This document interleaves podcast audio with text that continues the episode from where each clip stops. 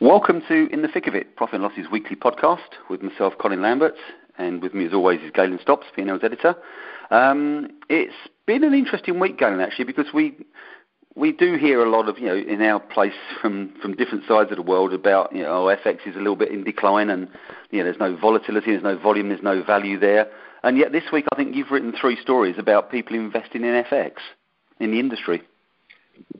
Yeah, so, so there were there were a, a number of different stories this week. I mean, I think the the two that, that I'm kind of particularly interested in is you know we wrote about Capitolis raised 40 million uh, as part yep. of it as it completed its Series B round of funding, which you know for for a firm like that is is a sizable amount to be uh, getting. So obviously, you know the the people who invested have seen some value there. Um, and then uh, TickTrade Systems also got investment um, from SVB Financial Group for an undisclosed amount. And I, I do think it's interesting because, as you said, it, um, you know, we keep uh, we keep hearing that, that you know FX is struggling, people aren't making profit in the sector, and yet we keep seeing this invest in this investment. And the other one is obviously, I think people saw the news that, that MarketFactory has new ownership under Ion now. Um, and we kind of touched on, the, touched on this before a bit when OneZero got their investment. But you know, we keep seeing um, you know outside money basically pouring into the space, and particularly into kind of technology firms around FX, which I think is is interesting considering you know we keep hearing that on the trading side things are tough. Yeah. Do you think? I mean, I, I'm interested. I mean, because being the cynic that I am, I sometimes look at it and think obviously we've been looking, we've been chasing efficiencies in FX for at least 10 years, um, probably longer, but it's, and I think it's accelerated even more over the last three to four years, whilst you know, volatility is you know, pretty much hit rock bottom, and, and we can't get away from the fact there are um, lower volumes, lower revenues coming through the industry. But do you think that maybe these latecomers in are missing the boat? Because it strikes me that most of the efficiency gains that we can make as an industry we identified some time ago. And it's not clear to me where we go. You know, we've already got five or ten or twenty firms looking at each particular problem. It's not clear to me where the next level of efficiency comes. I think it's just a question of who can deliver it best. Um, and I get the Capitolis thing. I think Capitolis has got a slightly different model. Um, they um, there's credibility in terms of you know Gil Mandelzis has you know, built Traiana, and I know it's not a Traiana light or anything like that, but it's it's in that space. Um, but I, I do wonder, yeah, they're investing in FX. I'm thinking, surely the time to do this was three years ago. Am I just being a cynic? Um, I I don't know. I think I think. I mean, in terms of you say it was three years ago. I'm not sure what efficiencies have been built in in the last three years that have actually made a difference and mean people have have missed the boat, so to speak. Um, I think. Well, I mean, I think, I think, what I would say is, I mean, if you look at clearing, for instance, I think we are. We I think we agree that we're on the cusp of clearing, taking another big step forward in FX, and that is going to be a huge efficiency for everyone. And I'm wondering then what we need around that. So yeah, I, I do think that's going to be a big piece. I think I think we are kind of at a point where clearing is going to become a much more prevalent part of the FX market. But I still think it's going to take a while, right? Because you know, yeah. as it does for right now, you have you know interdealer NDFs, a bit of client NDFs, and some options trading. Forwards is obviously, as we've discussed, like the next big frontier, and that will make a huge difference. But yeah. I, I don't think I don't know if the forwards piece even makes sense uh, from an economics perspective until the options piece is cleared out more, or at least until there's more flow going in in general. So I think on the clearing side, I do I do think that a big change is coming, but I think it's going to be, you know, incremental progress. Yeah, um, but then I think, but that's my point because I think what I'm I think what I'm trying to say in my usually inarticulate manner is that I think most of the um, tasks we have in terms of building the next level of efficiency into the market, these projects are already underway know, like the clearing piece is underway. I, I totally accept your point. There's no, we are not, we are nowhere near completion of most of this stuff, but most of the projects are underway. Know, we have several connectivity solutions. We have several, you know, like people looking at connecting up to this venue because it's like, you know, half a millisecond quicker. and so on. But it's all work in progress. So someone starting. I guess my question is, someone starting now a big project now. Is that going to be too late? Because it seems to me it would be. And you know, I mean, again, Capitolis they're investing in a project underway. But some of the others, you well, what are they actually going to do that's actually going to change things?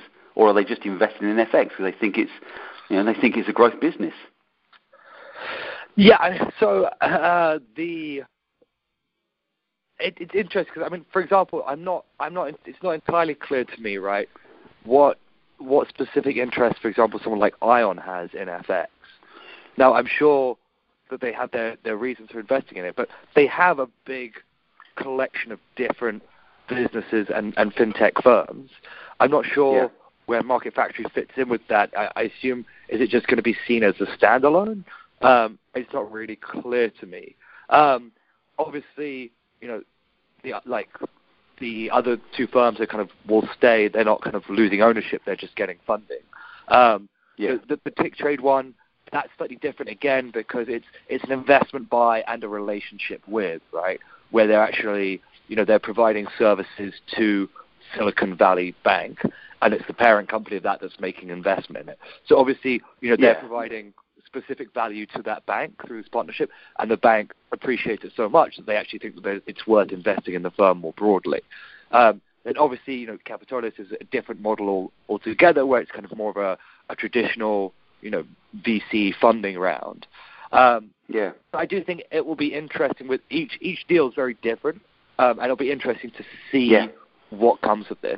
One thing I do think is funny. We talked a while ago, right, about uh, I think it was from a conversation I had with uh, a trading firm where they were talking about the, the people trading on the platforms are making less money trading FX from the platforms now. And now, you know, do we see basically a, a weird inverse where actually kind of, you know, technology providers or the data providers, then there's the platforms, then there's people trading. You know, is it basically the people who are making this market are making less money now than the people who support it? I think we're probably close to that sort of level. The only thing, you, it depends on who you're talking about because obviously it's difficult to work out how much, for instance, a bank, if you take something like a Citi or an HSBC that have you know, foreign exchange operations all around the world and literally all around the world, it's difficult yeah. to work out how much money they make out of actual trading than they do. You know, for instance, you know, the, the Mexico franchise to Citi is worth is worth you know tens, hundreds of millions of dollars probably. Um, so it's yeah, difficult yeah. to work out exactly how much they're making on that one. Um, I mean, I would say that I think um, there's a pushback coming.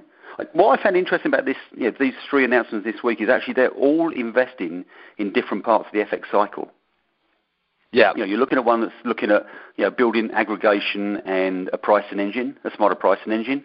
Another one's looking at the connectivity around venues. And I think that's an interesting one because obviously this investment comes at a time when Citi has gone public. So, well, they haven't gone public, but a lot. Of, I think they they would have refuted the uh, the story had it been untrue around the time when Citi and other banks are looking to cut the number of platforms they connect to. So that's an interesting timing on that one. And the other one is the post trade piece. You know, looking at novations, looking at you know smart management of capital. So they've invested around the whole FX trade cycle, which I think is quite interesting in its own way. Because you know, to your point, we expect if they're building efficiencies in, that's fine. But normally you look at that being in the post-trade piece and nowhere else. So to your point on the who's making the money, I suspect that we are at a situation where, aside from the client franchise, the suppliers and the infrastructure suppliers are making more money than the traders. And I think that's why I, I'm, I mean, the question I will put to you is, I mean, you look at what's been happening with the banks over the last year, and then it's accelerated over the last few months. Um, I think provoked by Citi, I have to say. Um, I wonder whether the banks are now looking at this investment coming and going, actually, we need a piece of this. Yeah, we either need to invest in this. Yeah. So, so you, you think the banks could start making deals? Yeah, I do. Um, I mean, there was a report this week about you know, the banks looking to create um, a, like a utility or a consortium to um, develop a connectivity solution for fixed income, and that will be in competition with Ion. And again, that might feed into why they're, you know, if Ion gets word of this and Ion goes, mm, okay, we're under threat, let's try and broaden our, our portfolio by having some foreign exchange in our portfolio. Um, that might that might all play into it, but I just think when you get reports like that and you and you see the bank saying, "Oh, we're going to cut the number of platforms that we connect to, and we're going to be a lot more picky about who we price," and we're we're you know we're we're challenging the the, the cost proposition of maintaining these PB clients. When these things are happening, that generally speaking is a sign to me that the banks are saying, "Yeah, we kind of lost control of this." Because if you look at it from a data perspective, you know, I, I, I don't know what a, an average bank or you know non-bank firms' data bill would be. I would imagine it'd be pretty steep. Not because the data is massively expensive, but it's because of how much they consume. Um, what are they really doing? Generally speaking, apart from probably 10% of the franchise in the bigger banks, they're basically buying their own data. This, they're just paying to buy their own data back. It might be cleansed, and it will be, I guess, it will be justified by other players. But if you come back to the fact that you know probably most FX pricing starts with, you know, a price from someone with a, with an interest, well, effectively everything else is being recycled from there onwards. So we're paying all this money for data. If I'm sitting in a bank, I'm looking at saying, well, I'm paying all this money for data, and most of it is my data. And if I look at my internal data set and the data set I get from all these other providers, which I aggregate and clean, there's next to no difference. So why am I paying hundreds of millions of dollars a year in data costs? Why don't I, if I'm, if I'm sitting in a strategic initiative division of a bank, why am I not looking at it saying either let's own a piece of this or let's develop our own one? Because uh, it, again, it's go on. You're talking about kind of mentioned consortiums. I mean, do you think that uh, post scandals, the banks have it in them the, the ability or the willingness in FX to, to come together and, and collaborate on something? Um, I think they do because I don't think it's actually an FX issue. This is this will be what happens on the um, on the strategic in, um, investment side where who haven't been touched by this. Um, I think you know it will be put together. If you look at it, you know the banks put together EBS, the banks put together FXall, um, the banks put together CLS, and they did a really good job of that. They put in good, you know, they put in good strong management, a good strong structure, and they let people run the business. But they owned it and they were on the board. And obviously, with the case of CLS, they remain so. So I think if you look at it, generally speaking, bank-led initiatives, and I'm, I'm, using the word bank, but this could involve your XTXs or your jumps or your Virtus as well as you know as vested interest in the market-making business. Um, but banks would look at it and go, well, that model has worked for us before. And not only did it work well, you know, people would turn around and say, well, maybe the market was in a slightly better place then, but also um, it gave them a good return on investment. Why, yeah, you know, why are they going to sit there and let a lot of bunch of VCs take the, take the money? But, but those initiatives you mentioned, uh, how how long ago were they begun? Oh, one was yeah, one was 30 or 28 years, and the other one was you know 20 years. CLS was probably 40 years, 50 years, but it took them 20 to get the thing done. But I, I, I, I mean, I'm sure there are other instances out there I just can't think off the top of my head at 8:30 in the morning. But uh, yeah, I'd, I don't think the world's changed that much in terms of a good business idea is a good business idea. And if I'm sitting there paying millions of dollars for data that, generally speaking, I generate, then why would I not want a piece of that action? And why would I not invest? Either invest in, a, in an existing business. The problem there becomes, and, and I guess to your question, why, why would they? I don't think they would invest in an individual business basis because we saw this with well, Lava when Citi invested in Lava FX. All the banks went, well, I'm not going to use Lava FX because it's owned by Citi.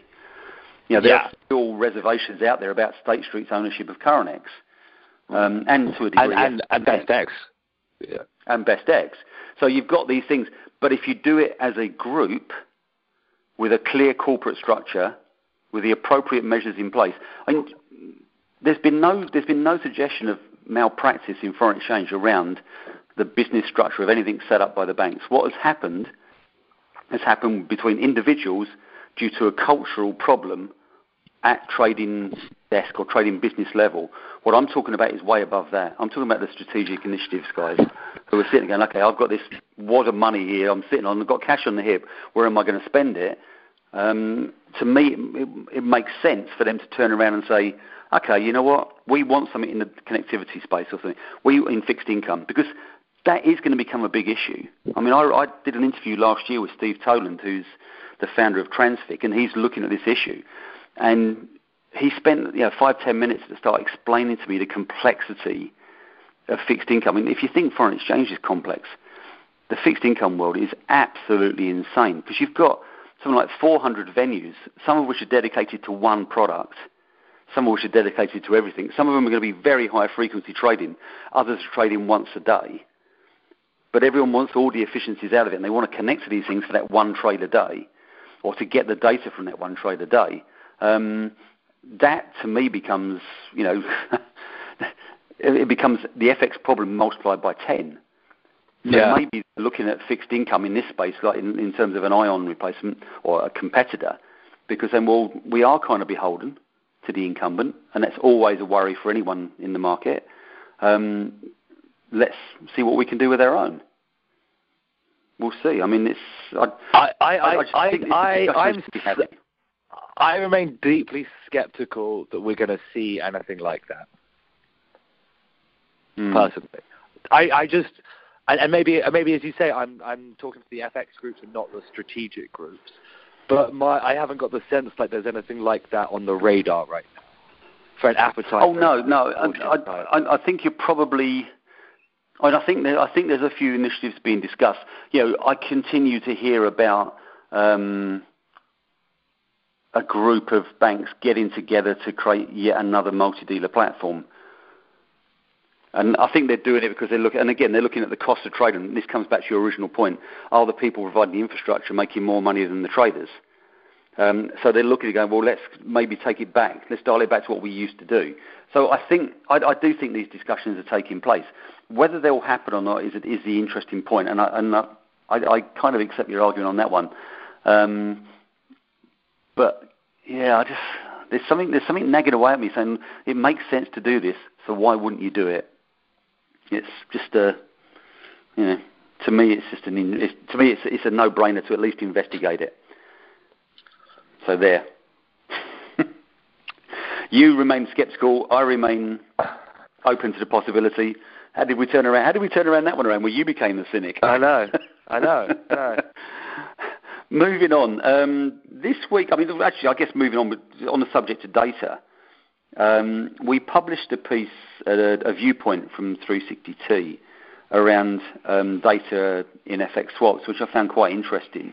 Um, to me, this sort of, I think what the points being made were eminently sensible, and I think you know, it's uh, it's definitely a question of you know, we do need better data in swaps, and it will help the market evolve. My question would be around.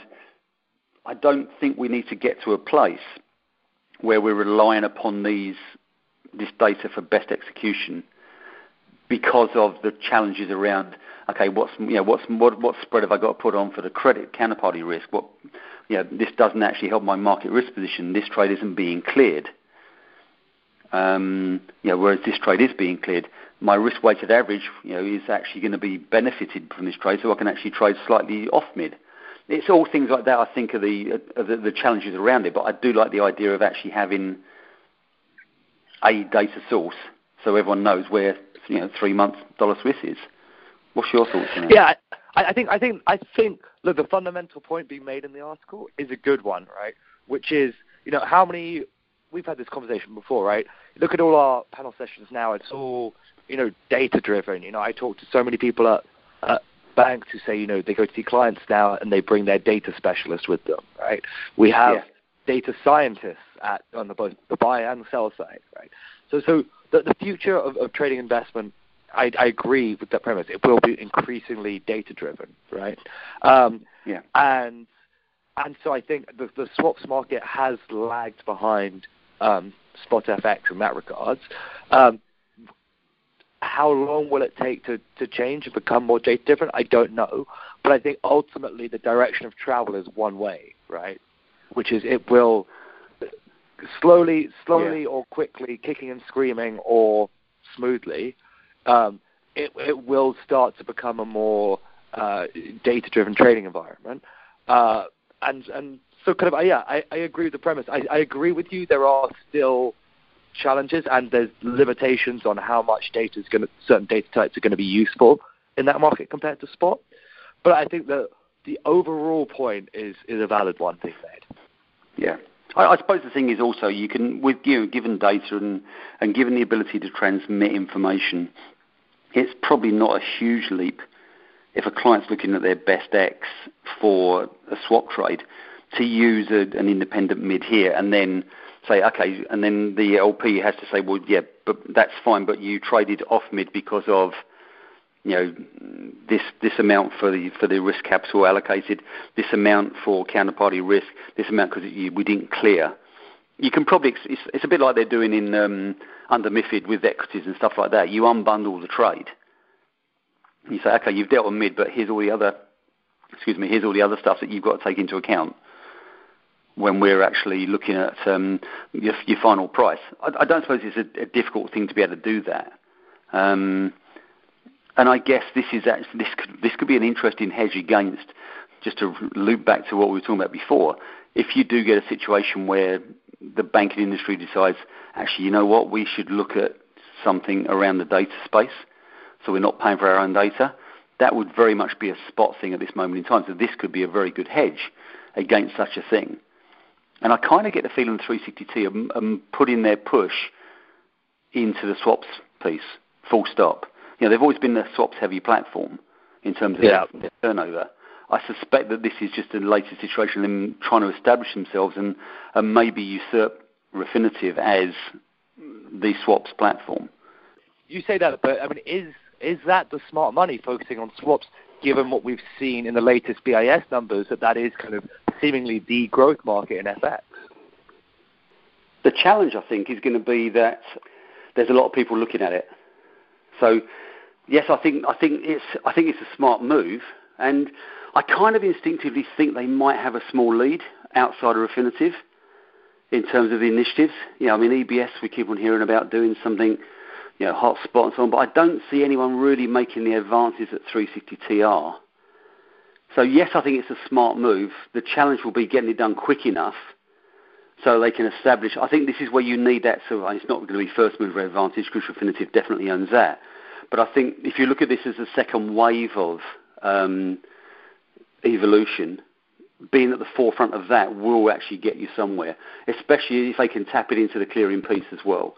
You know, it's significant that Eurex has suddenly started making noise about the um, the, the clearing efforts that they're making, and they're they're they're, they're clearing this trade and that trade. Um, I think it's a smart move. I think it will be a question of can they execute it efficiently enough, um, quickly enough, and before competition really starts to buy it. And I guess the other point should, we can't ignore with this is what their price point will be, because clearly everyone in the world in the forex in the foreign exchange world now is obsessed with price points and, and costs and what it's going you know what it's going to cost me to do X Y Z. Um, I yeah. think they need to be able to develop this and make sure it's not going. It's going to have to be competitively priced because um, yeah, I mean this is you could argue this is going to keep Refinitiv honest, but although Refinitiv stuff is mainly short end, which I think 360Ts will inevitably be as well, where the brokerage isn't as high. But yeah, it's got to be priced at the appropriate point, I think. And if you can clear, again, that's another price. That's another price, isn't it? If you turn and say, okay, this trade's going to be cleared through Eurex, for instance, well, okay, that's the brokerage going to be X for the whole thing, which should which should be a, an efficiency gain. So, yeah, all in all, I think it's a sensible move. Um, and frankly, I think it's a, it's a more sensible move than trying to get into something like NDFs and options. You know, we've got yeah. the world and his dog trying to get in, trying to get into NDFs at the moment. well, yeah, I know it's a growth market, but there's only so much in it. You know, you're you're you're, you're fighting over probably, you know, I don't know what, ten billion dollars outside the one month of volume. Make call it yeah. thirty billion a day. It doesn't matter. This is a lot different to fighting over the two trillion that probably would be available for electronic trading in swaps. Yeah. So, yeah. So you you, you only have to grab a small slice of that swaps pie for it to be bigger than grabbing a, a big slice of the NDFs. Yes, exactly. I, mean, I know the brokerage is higher in NDFs, but do we really think the brokerage is going to stay high in NDFs once the competition really starts to buy it? It's you know we're going to end up with people saying, okay, well my price is X. Oh, in that case, my price is X. You know, once they get a little bit of liquidity on the platform, then then they can challenge the incumbent by, by cutting fees. Um, and we end up in, in a brokerage war that ends up with NDF pricing being very, very similar to you know G5. So yeah, I, I, I think it's a sensible move. Um, it'll be interesting to see how it plays out. The only caveat I have to this whole last ten minutes of conversation is, um, yeah, I think I kind of started writing about this in 2004, going like, this makes absolutely all the sense in the world. Why is it not happening? It will happen soon. And 15 years later, I'm still waiting. so, you know, never underestimate how slowly these things can move.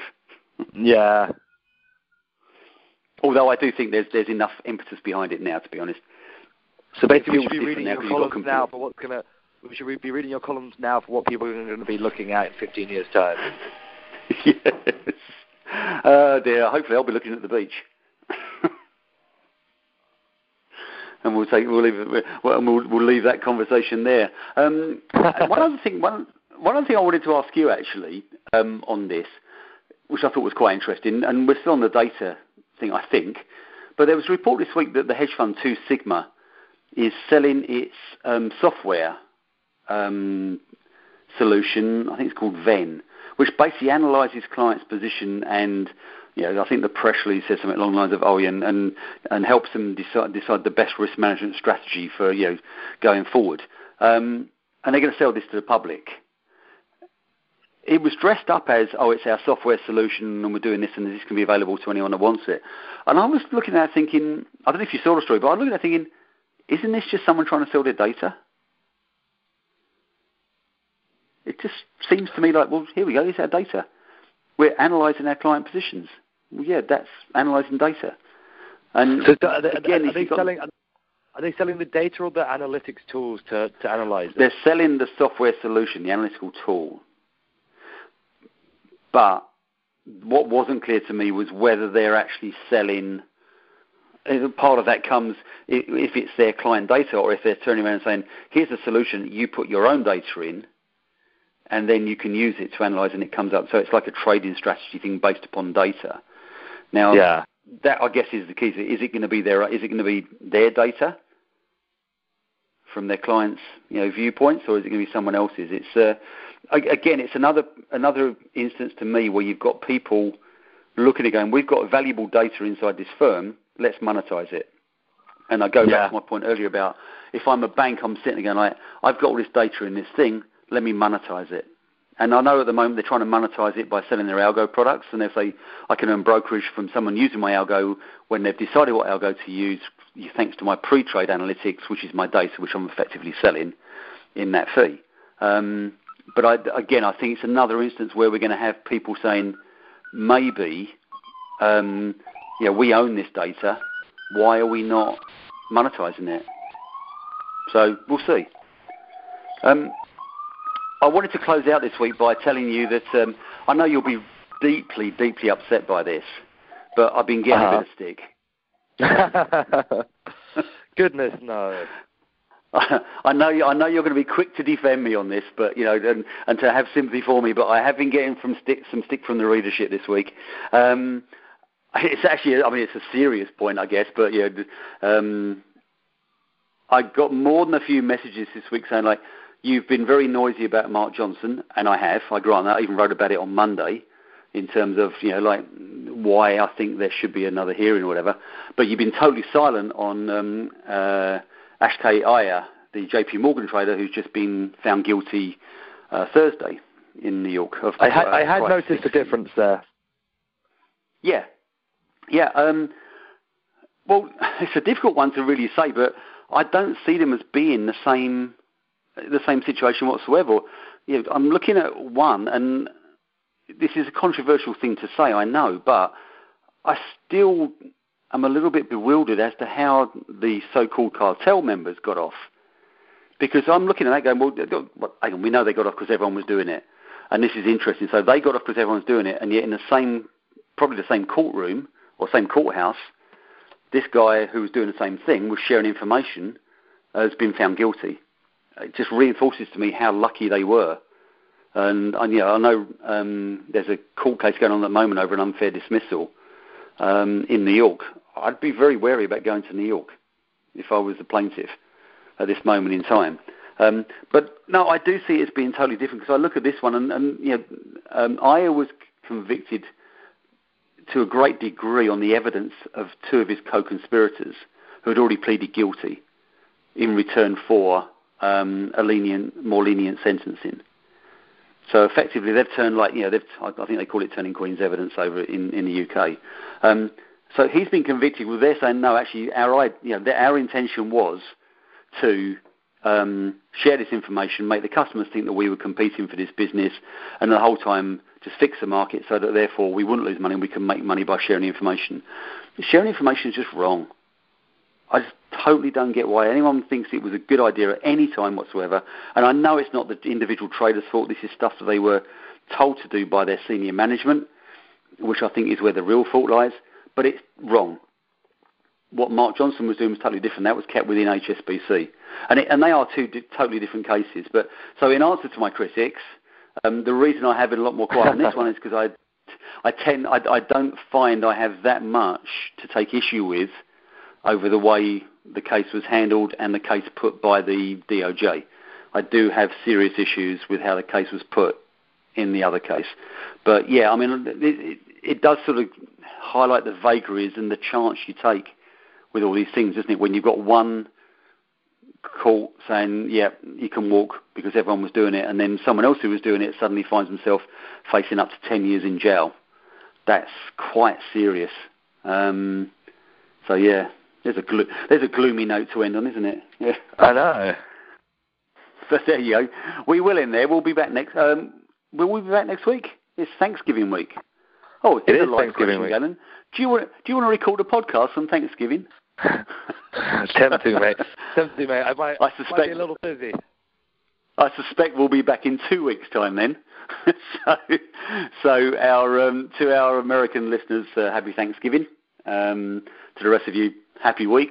And yeah, we'll return in uh, two weeks' time with the next podcast. Thanks very much for listening.